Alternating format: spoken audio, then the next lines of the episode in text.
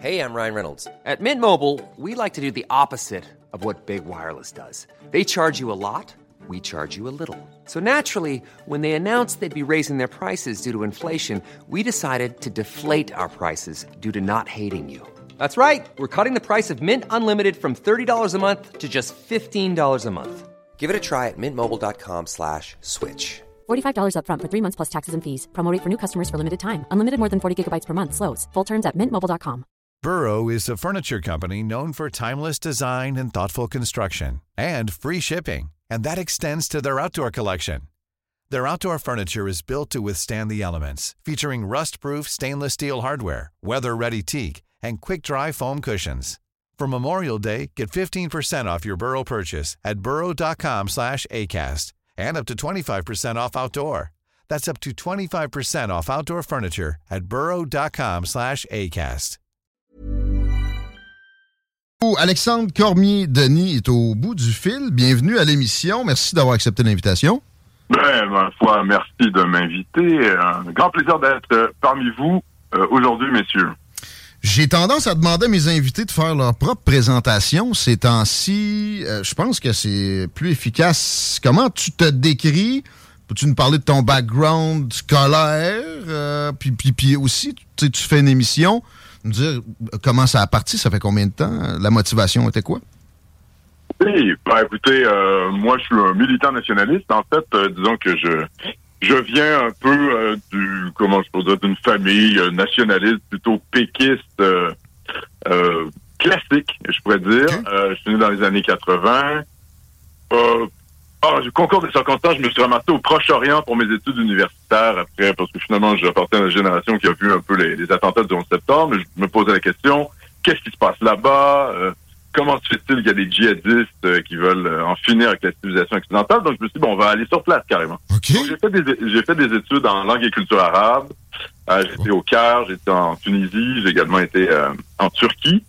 Donc, j'ai été euh, voir ça. Et puis, finalement, à force de m'intéresser à l'Orient islamique, je me suis rendu compte que j'avais pas envie de, de passer ma carrière euh, universitaire là-bas. J'avais pas envie de faire carrière sur ce sujet-là. Puis, je suis revenu au Québec. Et euh, ce passage m'a réenraciné au fond dans le oui, dans le patriotisme québécois. J'ai redécouvert un peu des, des aspects un peu moins connus du nationalisme québécois, là, ce qui était ce qui est plutôt mis côté par les souverainistes institutionnels, qui sont, disons-le, assez dominés par la gauche social-démocrate. Donc la pensée de Lionel Groux, euh, les nationalistes des années 1920, les nationalistes d'avant la Révolution tranquille, au fond. Et je me suis rendu compte qu'il y avait plein de choses qui étaient en fait extrêmement pertinentes dans ces réflexions-là, que ça avait été souvent repris hein, par euh, beaucoup de gens euh, après les années 60 sans jamais sourcer en fait leur inspiration. Et puis euh, un développement également d'un intérêt pour la politique euh, européenne. Donc euh, j'ai été euh, interpellé également par le combat patriote de euh, Marine Le Pen. À l'époque, c'était le Front National. Donc, euh, je l'ai d'ailleurs rencontré lorsqu'elle est venue à Montréal. Ah bon? au moment où j'étais, oui, au moment où j'étais euh, membre du Parti québécois, ça avait d'ailleurs fait un, un petit scandale. Et puis, j'avais fondé, j'ai fondé également un, un- un think tank. C'est l'époque où Pierre-Carl Pelledo avait quitté le, le Parti québécois. On était plusieurs péquistes de droite à avoir quand même un espoir. On se disait, bon, ben, si on peut ramener un peu le Parti québécois euh, un peu plus vers le centre, hein, pour aller chercher euh, potentiellement des gens qui, euh, voilà, qui, se sentent pas une arme particulièrement à gauche, mais qui ont un fond patriote et nationaliste, ça serait bien. Euh, Pierre-Carl Pelledo, on sait comment ça s'est terminé. Ça s'est terminé très mal. et donc, et donc en fait, euh, on a fondé avec un collègue, Philippe Lamondon, j'ai fondé un think tank, Horizon Québec Actuel. On est allé donner des conférences euh, à ce qui s'appelait à l'époque le Front National de Marine Le Pen, qui est transformé en Rassemblement National aujourd'hui, et qui, là, j'ai vu les sondages, euh, est en est en bonne passe hein, de, de, de repasser au second tour des prochaines présidentielles, voire même peut-être de dépasser le candidat centriste. hein. donc, euh, il est très bien placé pour les élections de 2027. On verra ce que ça donne. Un peu loin, mais Euh, On n'est pas encore là.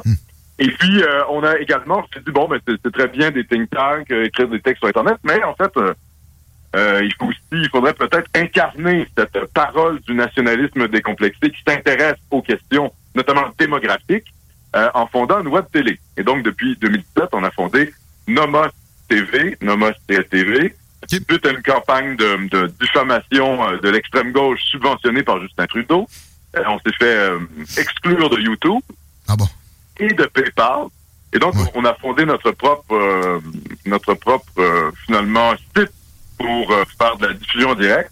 Et voilà, depuis trois, deux, trois ans maintenant, on est sur notre propre site incensurable sur Internet. Et là, beaucoup, beaucoup de gens t'ont connu avec euh, ta supposée, ta, ta- ta- ton apparition à l'Assemblée nationale qui était prévue, qui a été cancellée. On t'a exclu. Je voudrais entendre ton récit de ça. Qui t'avait invité au premier abord? Ben, en fait, euh, tous les citoyens sont invités. Hein. Vous êtes citoyen du Québec, vous pouvez produire un mémoire. parce que C'est une consultation générale ouverte sur la planification de l'immigration pour la période 2024-2027. Donc, évidemment, le Conseil du patronat a écrit un mémoire, les universités ont écrit des mémoires, mais les simples citoyens aussi pouvaient écrire des mémoires. D'ailleurs, il y a plein de simples citoyens qui ont été accueillis en commission parlementaire. Et Ok. C'est pas la première, et c'est pas la première fois. Donc, C'est à ton initiative. Tu as déposé un mémoire.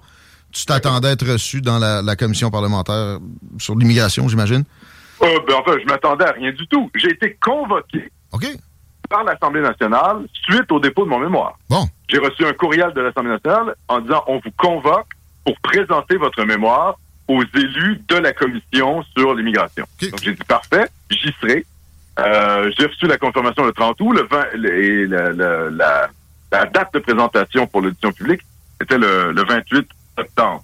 Euh, ce qui s'est passé, c'est que le 26 septembre, il y a un journal militant d'extrême gauche a publié un article en disant cet homme infréquentable va être à l'Assemblée nationale.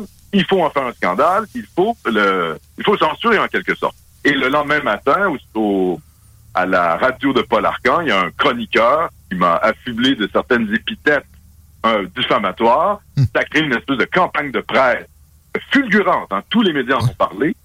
Et donc, Tout de la même façon. Euh, moi, j'ai- j'ai pas vu de version différente euh, d'une place à l'autre. On aurait dit que Dr. Evil avait écrit le communiqué puis il avait propagé ça. Tout le monde l'a lu mot pour mot. Une belle coordination comme on voit de plus en plus. Oui. OK. Hum, le, le propos était que tu es un raciste. Personnellement, le mot, pour moi, veut plus dire grand-chose tellement on l'accole rapidement à tout un chacun. Euh, demeure que moi, euh, je me suis fait accoler à, à certaines occasions aussi. Je- mais, mais je réponds à ça que j'apprécie toutes les cultures. Je veux que toutes les, les, euh, les provenances, toutes les races sur la planète aient le mieux possible, que, que leur destin soit le plus lumineux possible. C'est ton cas aussi? Oui, bien sûr. Ben, je pense qu'il faut. C'est important ce terme de racisme-là parce qu'il faut un peu expliquer aux gens. Enfin, il, il me semble que c'est pertinent quand même de revenir à ce que ça veut dire vraiment. hein. Ne pas vouloir l'application de la charia au Québec ou vouloir limiter l'immigration, c'est pas du racisme. Ok, C'est- il faut, il faut, il faut, parce que la gauche et l'extrême gauche et tout le mouvement woke a un peu calvaudé ce terme. hein. C'est-à-dire que dès que vous avez une, une discussion sur des enjeux identitaires, on vous colle cette épithète. Mais le racisme, c'est quelque chose d'assez précis, en fait.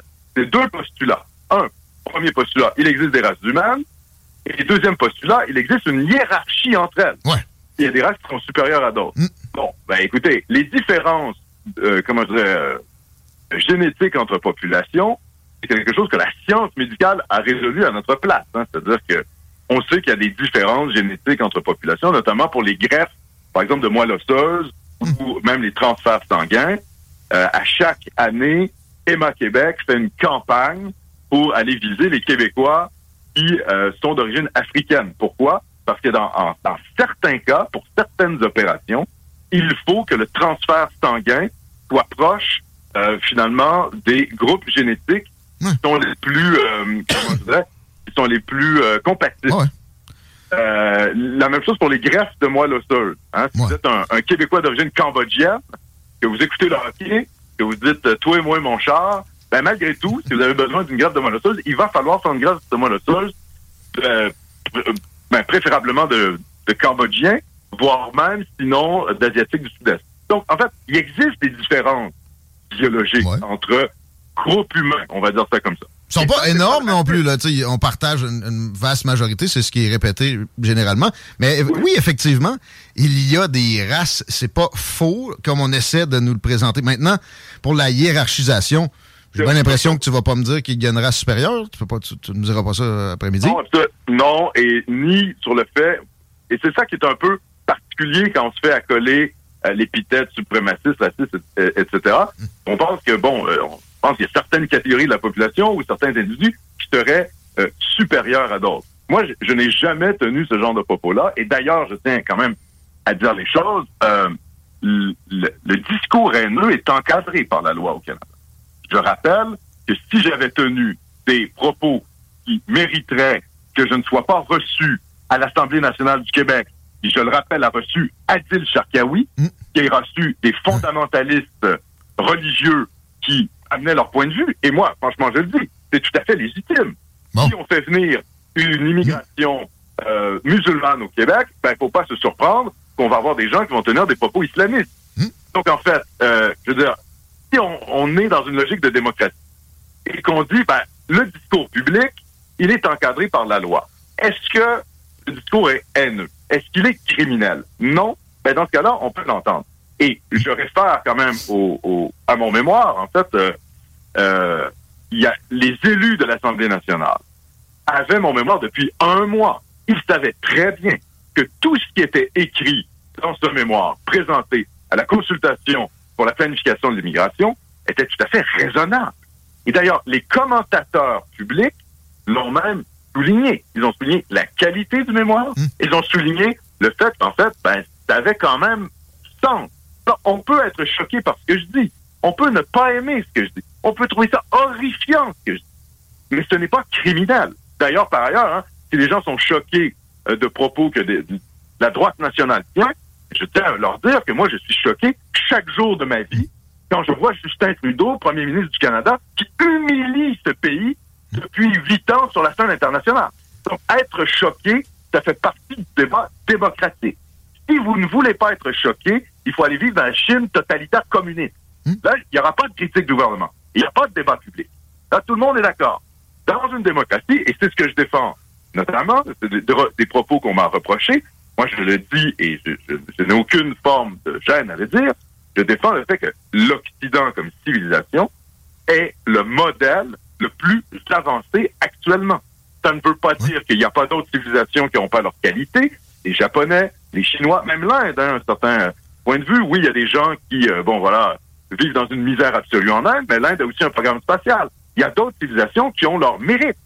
Mais malgré tout, en termes de respect des droits humains, en termes de démocratie, en termes de droits de l'homme, en termes de respect des institutions publiques, en termes de développement technologique et économique, je constate que l'Occident est quand même, malgré tout, la plus grande civilisation qui existe à l'heure actuelle.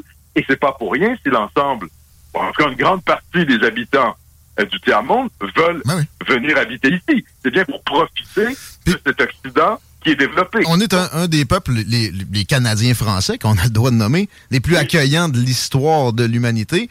Euh, mais c'est remis en question si on a le droit de nommer ça parce que ça va être tout de suite pointé comme du nationalisme ethnique. Euh, parle-moi de ça euh, parce que à l'époque, tu me dis, tu as étudié les, premiers nationalistes québécois. Eux autres le mentionnaient, la race canadienne-française doit être sauvée. à quel point tu, penses en communauté, en communauté avec ça? Est-ce que tu, tu vises vraiment les Canadiens français. On, connaît tous du monde d'origine différente qui sont des Canadiens français maintenant, même si la peau est, noire, ça, ça s'entend surtout, ça se voit culturellement. Euh, mais, mais demeure pas moins que c'est ça, ils peuvent embarquer dans le, ce nationalisme-là. Est-ce que tu exclus des gens de ton nationalisme? Euh, moi, j'aurais tendance à dire qu'en fait, le nationalisme a toujours une dimension un peu ethnique. Parce que qu'est-ce que c'est que le nationalisme? C'est l'idée que l'État doit être basé sur les aspirations nationales d'un groupe humain, hmm? notamment euh, qui forme une nation et, et qui est rassemblé par quoi? Par une culture commune. Or, une culture, qu'est-ce que c'est? C'est l'expression euh, d'un rapport au monde d'un groupe ethnique. Si demain il n'y a plus de japonais ethniques au Japon, la culture japonaise sera une culture muséifiée. C'est la même chose pour Haïti. Si demain en Haïti, il n'y a plus de descendants d'Africains hmm. qui ont été euh, déportés en Haïti et que le pays est, composé majoritairement d'Asiatiques bouddhistes, oui, le territoire va pouvoir encore euh, peut-être s'appeler Haïti. mais ça ne sera plus le même. Je dis que c'est la même chose au Québec. Nous, les Canadiens français, on a été mis en minorité en Acadie avec la déportation des Acadiens. On a été mis en minorité au Manitoba avec la révolte de la Rivière-Rouge et, euh, et euh, comment je dirais, la, propagation d'une colonisation anglo-saxonne par l'Empire britannique. On a été mis en minorité en Louisiane. Le seul endroit où on est encore chez nous, où on est majoritaire et qui forme notre État national, c'est le Québec. Et s'il y a un endroit où on doit quand même préserver notre intérêt national en tant que majorité historique, c'est le Québec. Le Québec est le foyer national des Canadiens français et doit le demeurer. Et doit le demeurer. Et nous devons demeurer majoritaires chez nous parce que nous incarnons la culture majoritaire au Québec. Quand on parle de, euh, comment je dirais, de, culture québécoise, cette culture québécoise-là, elle ne vient pas de la minorité anglophone de Westmount. Ben, elle vient pas non plus de la, de la communauté haïtienne à Montréal. E, effectivement, il faut nommer les choses. On, on, célèbre régulièrement toutes les communautés, sauf la Ah non. canadienne française, même à la Saint-Jean-Baptiste, c'est devenu interdit. J'entends rien de- de- d'extrémiste, personnellement, là-dedans. J'entends rien de raciste, mais je t'ai vu affublé de, de colibets, euh, de, de plein d'horizons. Euh, et le plus euh, dangereux, le plus euh, épeurant, c'est le, le nazi. As-tu des sympathies nazies? Je vois, j'entends rien qui peut te, te rapprocher d'Adolf Ouais. Hitler, mais Ah, ben je te laisserai quand même dire quelques mots là-dessus parce que c'est revenu à quelques occasions dans ma préparation, le mot Ouais. nazi. Peux-tu te détacher de ça? Ouais, le, national-socialisme. Il y a beaucoup de gens, en fait, qui ne savent pas vraiment de, quoi ils parlent. hein. C'est-à-dire que euh, le national-socialisme allemand, c'est un courant historique. Hitler prend le pouvoir en 33. Il veut venger l'humiliante défaite euh, de la, Première Guerre mondiale de l'Allemagne. C'est un parti radical. C'est un parti totalitaire qui veut fusionner l'individu, la société civile, l'État et le parti unique euh, dans le but de faire finalement un empire allemand en Europe en conquérant notamment l'Europe de l'Est, en éliminant les races qu'il considère inférieures, notamment pas seulement les Juifs et les Tziganes, mais également les Slaves, c'est-à-dire les Polonais, les Hein? Ukrainiens, Les Russes. les Russes, exactement, pour les éliminer et euh, finalement faire du colonialisme allemand à l'intérieur même des frontières euh, De de l'Europe. Donc, euh, le national-socialisme, c'est un- c'est quelque chose qui est ancré dans l'histoire allemande. Moi, je ne suis absolument pas national-socialiste. Je ne suis pas un totalitaire. Je ne veux pas la dictature d'un parti unique qui fusionne, qui, qui abolit les syndicats, qui fusionne l'individu, la société, la société civile, euh, toutes les organisations de jeunesse, le parti unique et qui, et qui euh, finalement abolissent tout ce qui est à l'extérieur euh, du parti, d'un parti qui serait totalitaire. D'ailleurs, en termes de, de comment je dirais, de, euh, de philosophie politique, il faut comprendre que même si l'URSS de Staline a affronté l'Allemagne nationale-socialiste, au fond, euh, il y a beaucoup plus de rapprochement entre l'Allemagne hitlérienne et euh, l'URSS stalinienne qu'on qu'on le croit habituellement. Ouais, le totalitarisme, euh, OK. Exactement. Il y a une- il y a une- exa- et donc, moi, je suis pas du tout un totalitaire, je suis pour la liberté d'expression. Je défends les institutions euh, actuelles du Québec, ce sont des institutions démocratiques qu'on peut évidemment critiquer, on peut vouloir les améliorer, etc. Mais je ne suis absolument pas dans une logique de prise de pouvoir totalitaire euh, pour installer le règne du parti unique. Euh, c'est pas du tout euh, mon cas. Fuck les nazis, on peut-tu te dire? Peux-tu peux me répéter ça? On va clairer ça tout de suite. On fera une promo avec ça. Pardon? Peux-tu le répéter? Fuck les nazis. Puis les néo-nazis et tout. Ça te Ah, ben clairait. Ça t'aiderait. Ah ben oui, ben là. La petite génuflexion, moi, je te te le demande pas vraiment. Mais, euh, tu sais, ça peut aider parce qu'il y, a- il y a vraiment ce mot-là qui est revenu souvent dans mes recherches, euh, Alexandre. Oui, euh, ben oui, mais vous savez, dès qu'on est un peu à la droite du spectre politique, c'est juste ça. la, la gauche essaie de vous de vous nazifier. Bon, fait. bon, bon. C'est une- tentative de nazification qui est faite par des adversaires politiques. Et quand on creuse un peu qui sont ces gens, eh bien souvent on se rend compte eux-mêmes sont des totalitaires, mais des totalitaires d'extrême gauche Hmm. C'est ça. qui veulent censurer quoi Qui veulent censurer les gens à, à- les gens à leur droit Bon. parce qu'ils ne parce qu'ils ne veulent pas laisser du terrain à des gens qui amènent des idées avec lesquelles ils ne sont pas d'accord. Bien sûr, Donc, bien les sûr. totalitaires, ce sont les gens qui nous censurent, nous, les gens de droite. C'est ça la réalité. Parlons des immigrants déjà arrivés ici. Euh, tu euh, t'intéresses beaucoup à la démographie. On parlera d'immigration ensuite. Euh, mais mettons, je te nomme demain matin premier ministre du Québec. Il est question de déportation par les temps qui courent pour les euh, communautés musulmanes, euh, pas juste au Québec, évidemment, partout en Occident, avec ce qui se passe en Palestine. Qu'est-ce que, qu'est-ce que tu ferais avec nos communautés culturelles? Est-ce que tu es un partisan de, déportation de masse? J'ai pas l'impression.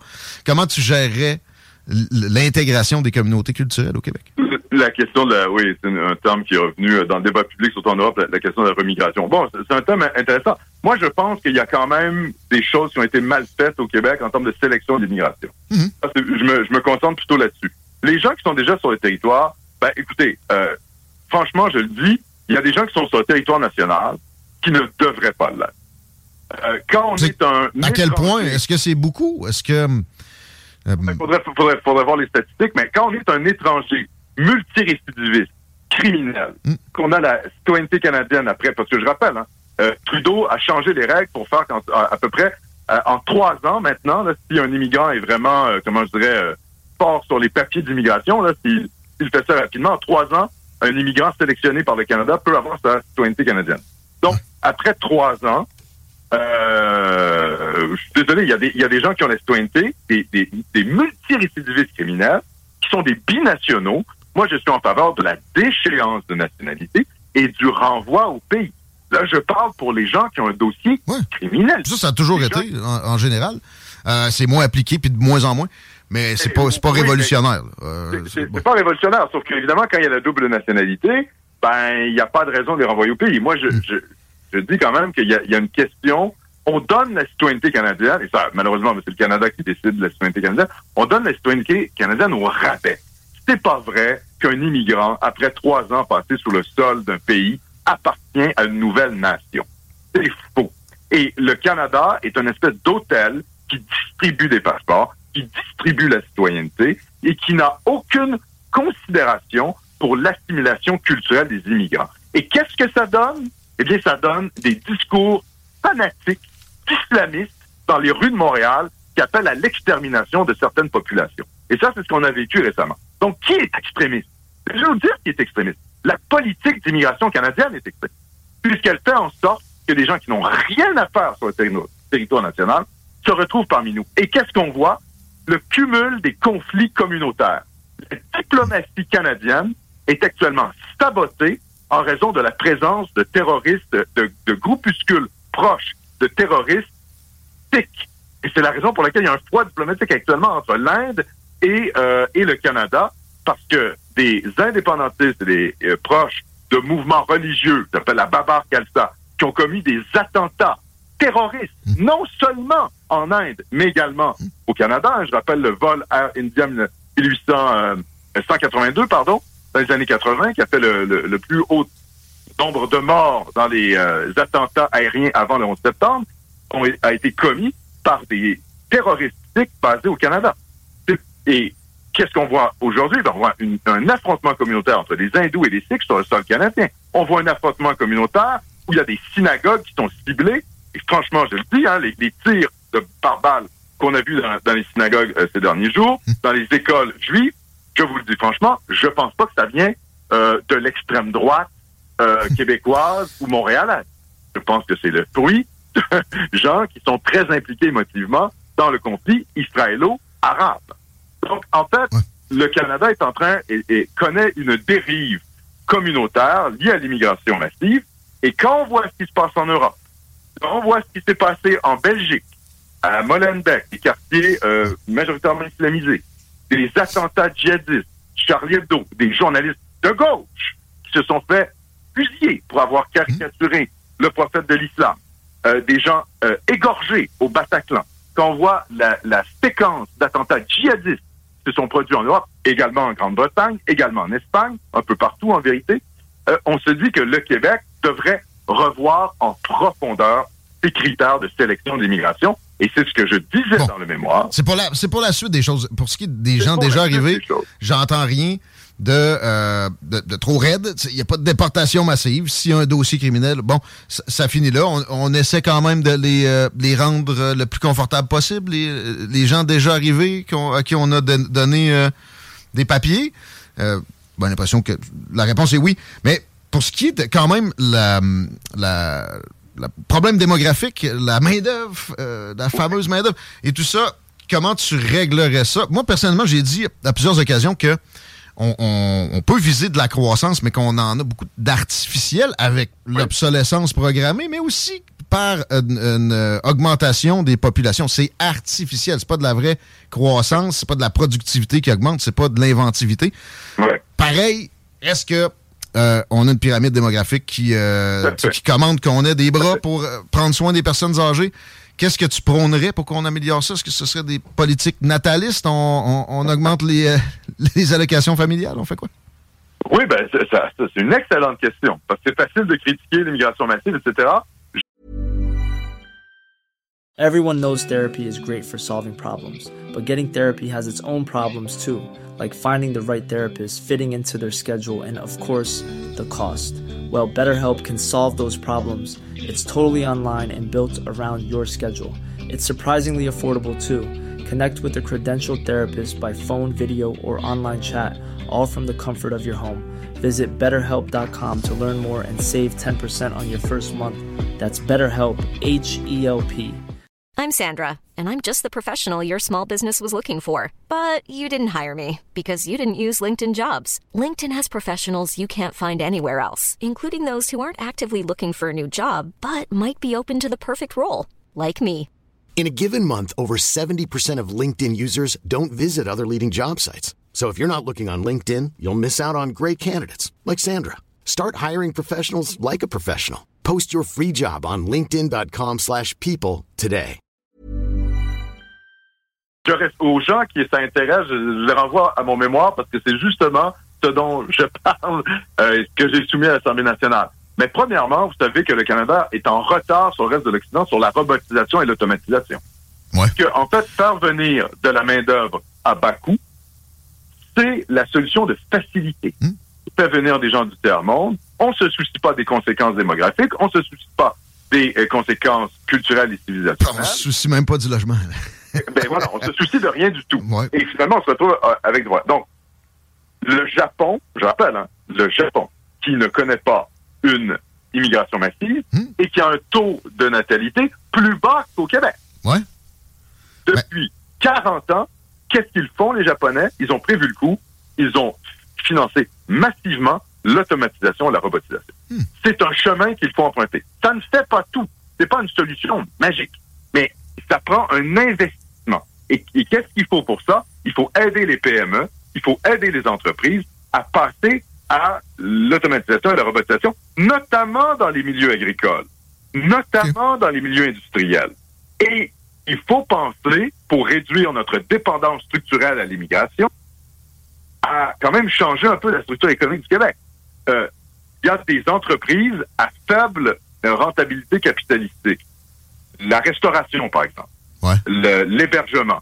Ce sont des entreprises qui demandent beaucoup de bras pour générer peu d'argent. Et je suis désolé de le dire. Il va falloir le dire aux Québécois. Euh, ces entreprises-là ne peuvent pas euh, continuer au rythme actuel. Hmm. Euh, il, va, il va falloir faire une requalification des emplois pour qu'ils intègrent un secteur de l'emploi à plus haute euh, rentabilité capitalistique. Ça veut dire quoi? Ça veut dire se requalifier dans les filières à batterie. Ça veut dire se requalifier dans les nouvelles technologies on a une, euh, comment je dirais, une, un, tropisme un peu de cheap labor. Et il faut sortir de ça. Parce que si on ne sort pas de, cette logique-là de, de main-d'œuvre à bon marché, on va rester dans ce système immigrationniste. Le nombre de brevets par habitant aux États-Unis est du double de ce qu'il y a au Canada. Donc, l'innovation, il faut, il faut recadrer notre, euh, notre économie, moins être aussi dans le, les matières premières. Je, comprends ça. Intéressant. Autrement, quand même, à court terme, il va manquer de euh, main-d'œuvre. Entre-temps, on, doit quand même rentrer de l'immigration. As-tu un, chiffre? As-tu euh, as une position? Sur ce qui devrait être fait? ça ne peut pas s'arrêter net? Ce que tu... Non, bien sûr, bien sûr, bien sûr. Bon, premièrement, il y a la question des, visas de travail temporaire. Moi, je ne suis pas hostile au travail temporaire. C'est-à-dire que pour moi, ce qui est important, c'est de conserver la majorité historique nationale du Québec qui forme le cœur, le foyer de ce qu'est le Québec contemporain, c'est-à-dire la majorité canadienne-française. Si on a besoin de façon temporaire d'immigrants dans certains domaines, on peut très bien donner des, des, des euh, permis de travail temporaires à certains immigrants. Deuxièmement, pour l'immigration permanente, si on veut sélectionner une, une immigration permanente, il faut resserrer les critères de sélection. Il faut mettre en place une grille de sélection de compatibilité civilisationnelle. C'est même un terme qui a été repris par le Parti conservateur du Québec lors de la dernière campagne euh, euh, électorale. La, co- la compatibilité civilisationnelle, qu'est-ce que ça veut dire? Ça veut dire qu'on sélectionne des gens qui proviennent de certaines aires géographiques pour faciliter le plus possible l'intégration. Il est évident que si on prend des populations... Parce que le problème au Québec, c'est qu'on a tout réduit la question nationale à la simple question linguistique. Je vais pas nommer de nom ici en nom, mais il y a des islamistes, ils parlent très bien français, hein? Pas de problème. La francophonie, là, les types qui ont fusillé euh, les journalistes en France, les types qui ont commis des attentats, ils parlent très bien français. Donc, la francophonie, c'est un critère de sélection. Mais ça ne peut pas être le seul. Ça ne peut pas être le seul. Il y a d'autres critères de sélection qu'on doit prendre, notamment le fait d'appartenir à l'Occident.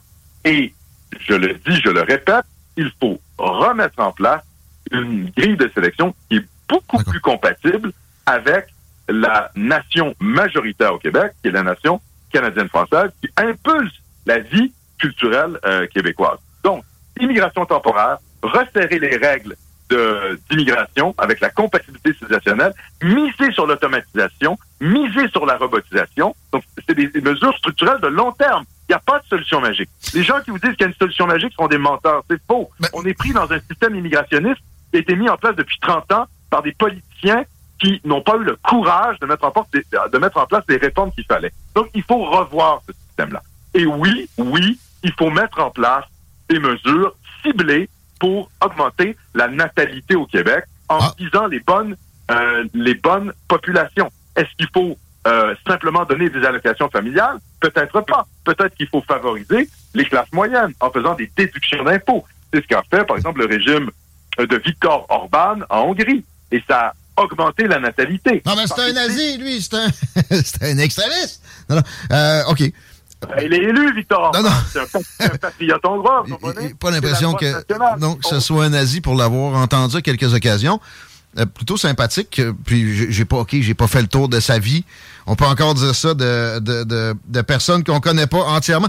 Hum, je, je veux revenir au Parti québécois parce que tu dis que tu as quitté et avec Jean-François Lisée, évidemment, c'était le, le- le, le nationalisme progressiste. Si tu n'es pas progressiste, on veut pas faire de pays avec toi. Je vois une différence avec Paul Saint-Pierre Plamondon, pour y avoir parlé à plusieurs occasions ici. Il n'y a pas peur de, de se faire non plus euh, classifier avec des choses euh, négatives, en tout cas pas toujours, par le, le- l'oligopole médiatique. Euh, ta relation avec lui, ta perception de son leadership, est-ce que tu, tu as l'impression que le- la renaissance du PQ est vraiment effective aussi? Parce que, évidemment, dans les sondages, ça a bougé. Ouais.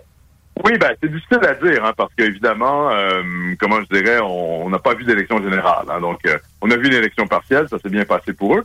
Mais il faut quand même dire les choses avec le Parti québécois. Euh, ils ont gagné une élection partielle en faisant quoi? En ne parlant jamais du référendum.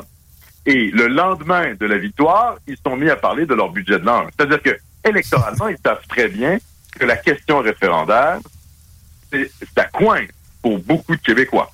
Beaucoup de gens ne veulent pas revivre cette espèce de d'angoisse collective, euh, ce déchirement par rapport au référendum, qui, et là, c'est une critique de fond que je fais et qui n'est pas assez faite au sein même du mouvement souverainiste, c'est la question de l'effectivité du référendum. On, on sait aujourd'hui avec les archives du Canada qu'un Canada ne reconnaîtrait pas le résultat d'un oui gagnant. Euh, le Canada euh, Ben, Stéphane Dion, là, c'est pas, c'était pas, il n'avait pas fixé un, un seuil, c'est 55? ou- la, lo- la loi, la loi sur la clarté la- et la réponse de la Cour suprême, ça a été de dire ben, le Canada, il n'y a pas de droit à l'autodétermination du Québec et euh, le Canada doit négocier de bonne foi. Donc en fait, un oui, ce n'est pas une reconnaissance statutaire du fait que le lendemain de la victoire d'un oui hypothétique au, à un référendum où on pose une question qui est jugée claire par le Canada, parce que c'est le Canada qui juge si la question est claire ou pas. C'est le Canada qui, juge si euh, finalement le, le résultat aussi est acceptable. Donc, si vous avez 50% plus 1 une question euh, euh, alambiquée, comme celle des deux référendums, le Canada va vous dire, euh, attendez, messieurs, dames, euh, on va peut-être négocier quelque chose. Donc ça, il y a aussi une, il y a une mythologie du grand soir chez les péquistes. Ils pensent qu'il s'agit de faire un référendum euh, d'aller euh, avec, euh, avec le cumul de quelques petits bouts de papier, on va briser un pays de l'OTAN, on va briser un pays du Nord on va payer on un, va un pays, un pays qui a pas tellement sa souveraineté, qui, qui assume même pas sa propre défense, qui finalement est un État américain, presque comme un autre. Ouais, les États-Unis laisseraient pas ça, ça se produire avec juste un, un- un vote, une soirée, effectivement. C'est une Ben, analyse. il, y a, il y a la question de la reconnaissance par les États-Unis, il y a la question d'un appui diplomatique de la France. Tout ça, ce sont des enjeux géopolitiques réels.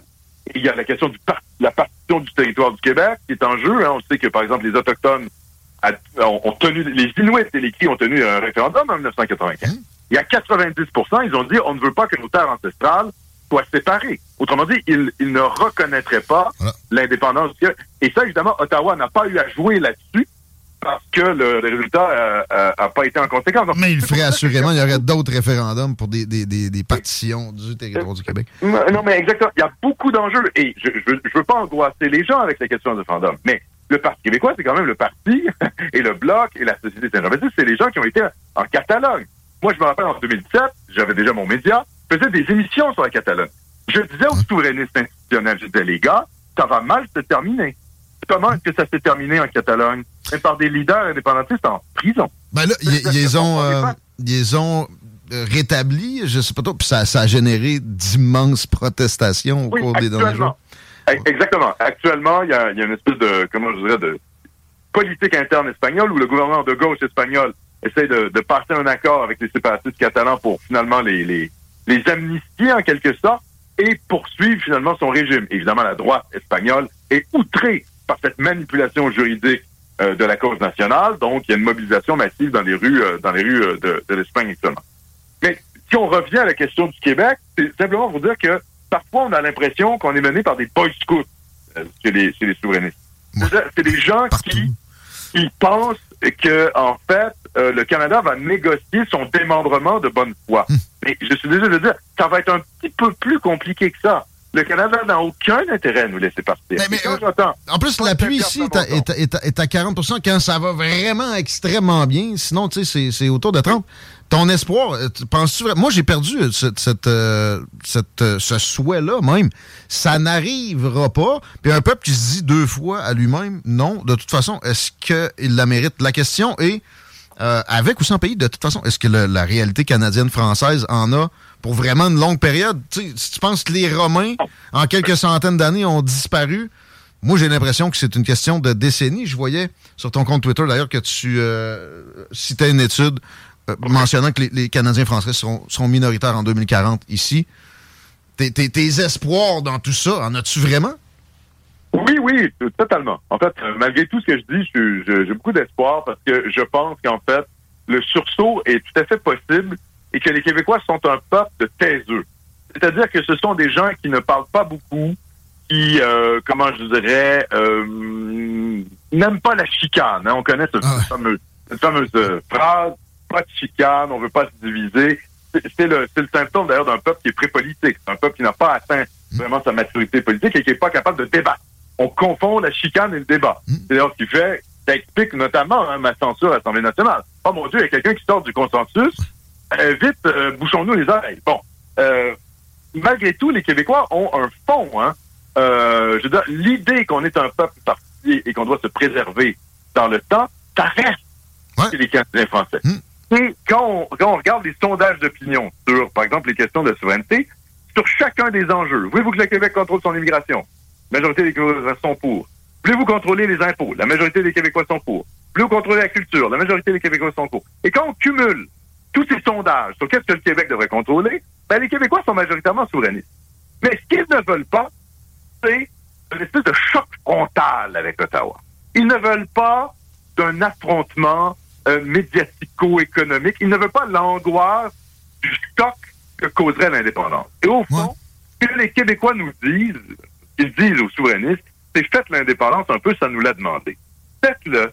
Euh, mais ne nous emmerdez pas avec vos processus et avec votre hystérie. C'est une analyse. Moi, personnellement, par contre, j'ai euh, cette perception qu'on on apprécie le check and balances que la fédération nous, euh, nous Oui, apporte. Exemple, avec la COVID, moi, perso, qu'un, comme toi, un vieux fond péquiste qui, qui serait pas capable de dire non à un référendum, euh, j'ai apprécié qu'on soit dans le Canada pendant la COVID. Exemple, parce que... Oui, mais- peux- alors là, je peux, je peux quand même te contredire là-dessus, parce que l'État fédéral a été plus liberticide que l'État provincial. Les employés de Radio-Canada ont été obligés de se faire vacciner à cause de Justin Trudeau. Euh, Legault n'a jamais Hmm. obligé personne à se faire vacciner. Bon, là, le calcul de qui a été le plus liberticide, c'est- quelque chose qu'on pourrait faire, mais moi, c'est les frontières. Il y a quand même euh, attendu un bon moment avec un Québec indépendant et l'ambiance qu'on avait dans le- le- le- la sphère médiatico-politique, ça aurait été fermé après une semaine, puis ça, ça, ça serait, serait rouvert à, à- façon Nouvelle-Zélande, là, à la fin de tout, avec les séquelles que ça engendre. là. Bon, Oui, pe- peut-être. Mais ça, c'est ça, c'est le côté. C'est vrai qu'il y a une critique. et On peut, euh, écoutez, on peut quand même faire une, une autocritique. Hein. Ça, c'est le côté aussi parfois un peu pervers de notre unanimisme. C'est-à-dire que oui, on est euh, en guillemets tissé serré. le groupthink arrive vite en salle. Parfois, ça, ça mène un peu à, comment je dirais, un, un espèce d'unanimisme un peu emmerdant. La pensée de groupe, là, pour le dire euh, comme tu le dirais. Oui, mais ça donne, c'est vrai, mais ça donne aussi une, une solidarité nationale. Donc, c'est un, c'est un, un peu une arme à double tranchant. Euh, mais, franchement, en tout cas, moi, l'épisode COVID, je me suis pas du tout senti rassuré d'avoir Justin Trudeau à la tête de ce pays qui laissait Roxham ouvert et qui nous donnait, nous, à nous, des conseils pour, pour ce qui est euh, de se- de- d'obliger les fonctionnaires à se faire vacciner. Euh, le Canada a été autant, sinon plus liberticide que le gouvernement du Québec, et il fallait quand même le faire. Donc, donc sur la question de la COVID. Et puis, il faut dire aussi les choses sur la COVID. Les, euh, les, l'ensemble des pays, pratiquement la plupart des pays, pas juste occidentaux, hein, on parle de la Corée du Sud, le Japon, etc., euh, les populations vieillissantes, riches, ont été plutôt liberticides. C'est pas que le Québec là, qui a été fermé. Euh, les pays européens en général, avec quelques... que- Donc, je pense qu'il faut pas trop non plus s'auto-flageller avec cette question de la COVID. Moi, je- moi, j'ai parlé de bolchevisme sanitaire. Hein, à ce moment-là, j'étais complètement épouvanté par ce qui se passait, mais ça se passait à l'échelle mondiale quand même. Oui, oui, mais, mais les check and balances, là, excusez de, de l'anglicisme, tu sais, quand même dans d'autres situations aussi, peuvent être utiles. Est-ce qu'une fédération comme ce que Guy Bertrand propose serait dans un scénario idéal pour l'indépendance pour toi, Alexandre Cormier-Denis? C'est-à-dire une fédération à l'intérieur du Québec, que le Québec devienne un État fédéral. Mais c'est quelque chose à laquelle on, on peut réfléchir. Hein. Qu'est-ce que serait une constitution québécoise? Moi, je serais, par exemple, pour une, une liberté d'expression maximale, euh, pour une régionalisation des pouvoirs. Donc, il y a, il y a des choses auxquelles on peut penser. Le problème, comme je l'ai dit plus tôt, c'est le processus d'accession à l'indépendance. Il faut pas se leurrer. Le Canada va vouloir nous mettre des bâtons dans les roues et instrumentaliser, euh, comment je dirais, certaines régions, notamment on pense au nord du Québec, pour les détacher du Québec. Donc, un pouvoir qui serait trop décentralisé pourrait être le jeu d'influence étrangère et ça pourrait faire le jeu d'un Canada qui voudrait nous démembrer. Donc, il faut faire attention avec ces, ces concepts-là parce que, à première vue, ça peut paraître intéressant, mais en termes de géopolitique réelle, appliquée, ça peut être un peu plus euh, complexe. T'enfiles rapidement, 17h10 déjà. Il y a des textos en, en nombre intéressant et, et ce, que je, ce que je comprends de tout ça, c'est que les gens veulent te connaître davantage et te jauger encore mieux. Là, Tu sais, ça, c'est, c'est plus de- des- des questions sur l'avenir de la société. Euh, ben, ben, c'est- mais il y en a une que je prends qui peut-être fait un pont avec les deux. On finirait là-dessus, mais on va se reprendre si tu veux bien parce que je trouve ça enrichissant, sympathique. Euh, et il n'y a pas, il y a pas de, de, de racisme dans, dans- dans ma perception. Alors, c'est, c'est- même si j'aime pas le mot, c'est sympathique. La politique américaine, euh, on me demande qui serait ton candidat préféré chez les républicains dans la course actuelle. Euh, je suis pas un grand expert. J'ai cru comprendre qu'en fait, Trump dominait largement, donc euh, je pense que ce, ce sera le candidat. Mettons, on l'enlève, le, le gros orange. As-tu, as-tu un, un préféré? Vivek Ramaswamy, peut-être? Je sais pas. Vivek Ramaswamy, oui, j'ai vu qu'il il, euh, il faisait la une, euh, candidat qui n'est pas issu des rangs de- des républicains. Il s'inscrit un peu dans le America First. Je le connais pas beaucoup, je, je donc je, je me réserve un droit de réserve. Comment je dirais je, je sors le joker là-dessus parce que je me suis pas trop intéressé à cette personne-là. Moi, je, je vais vous dire franchement, Ron DeSantis me paraît un type qui idéologiquement combat sur les woke, un combat culturel, le combat culturel qu'il a mené en Floride. J'ai trouvé extrêmement, euh, comment je dirais, euh, enrichissant. Bien campé. Pas, très bien articulé, mais il, est campé dans bien des cas aux bonnes places. Peut-être un peu trop pris dans une, une certaine religion. OK. euh, y a- il y a- Peut-être, euh, mais ça, oui, la droite religieuse aux États-Unis, bien sûr, euh, a fait son retour, euh, voilà, avec euh, depuis les années 90, 80. Donc oui, c'est une dimension qui n'est pas transposable au Québec, en tout cas, actuellement. Mais euh, voilà. Mais euh, de toute manière, euh, comment je dirais, je, suis évidemment sympathique à la victoire de la droite, euh, que ce soit aux États-Unis, que ce soit en France, que ce soit au Royaume-Uni, que ce soit en Allemagne. Je suis assez, moi, en termes de géopolitique, assez pan-occidentaliste et je considère qu'en effet, actuellement, la gauche, euh, par, sa, trahison sur beaucoup de sujets, notamment les enjeux démographiques, mais pas que sur les enjeux culturels, a trahi les intérêts. Et en général, je suis plutôt favorable à l'arrivée de la droite nationale euh, selon les formes euh, voilà, différentes. au, Canada, Alexandre Cormier-Denis, très rapidement, Oui. penses-tu que Pierre Poilievre euh, remplira ses promesses en ce sens-là ou peut-être plus Maxime Bernier? Ah. Beaucoup de gens le, le- le pointent, dont moi, à certaines occasions, comme avec beaucoup de similarités versus Justin Trudeau, sur l'immigration notamment, la Grande Ukraine, etc. Ta perception du personnage pour terminer pour vrai cette fois-là?